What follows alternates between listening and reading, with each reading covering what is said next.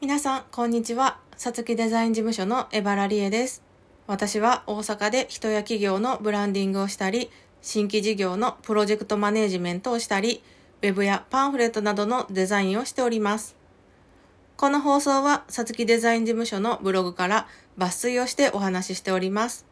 テキストで読みたい方は、ぜひサイトへお越しください。さて、今日はミッションビジョンバリューパーパスについてお話ししたいと思います。ミッションビジョンバリューって聞いたことありますでしょうか？最近はここにパーパスも加わり、パーパスが大事とすごく言われていますね。ご存知の方も多いと思うのですが、簡単にそれぞれをご説明させていただきます。ビジョンは将来ありたい姿とか近い未来の将来像とか目指す姿や目標のことです。どこに進もうとしていますか？といつも問います。ミッションは使命、社会の中で果たすべき役割のことです。ビジョンで定めたところへ行くために何をすべきですか？と問います。バリューは価値観、実現するために大切にしている信条や姿勢や行動指針のことです。ビジョンで定めた場所へどのように進もうとしていますか？と問います。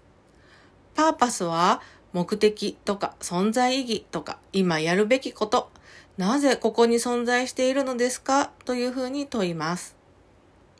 これを人であったり、事業であったり、企業であったり、対象は異なりますが、それぞれのミッション、ビジョン、バリューパーパスを明確にしていくのが私の仕事です。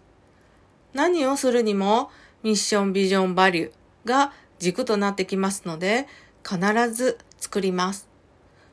そして、ミッション、ビジョン、バリューが定まったら、それを軸に世界観をクリエーションしていきます。企業イメージや人のイメージを作っていくということですね。さらに、その横を経営、事業戦略が走っていますので、戦略とブランディングをくっつけて考えます。たまに戦略が不明瞭なこともあるので、ふわふわしていたらそこも明確にしていきます。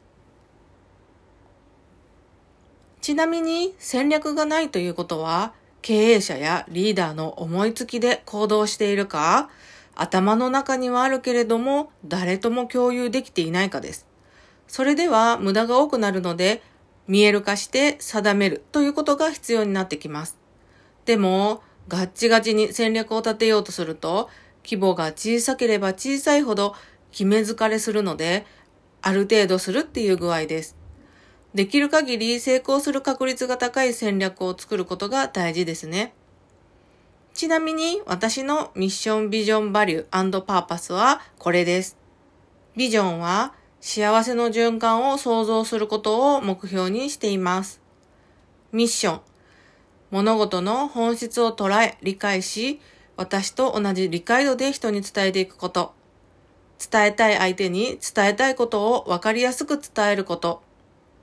企業や人のファンを増やしていくことが使命です。バリュー。シンプルでいること。一度受けたものは最後まで情熱を持ってやり抜くこと。本能的直感力と論理的思考のバランスを取ること。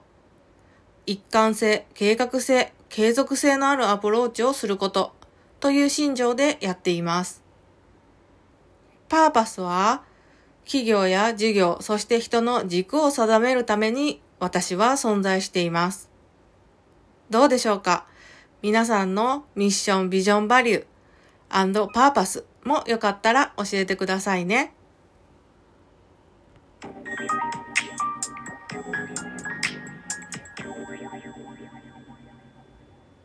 はい、ここまで聞いてくださってありがとうございました。それではあなたのやりたいことが実現しますように、さつきデザイン事務所のエバラリエでした。さようなら。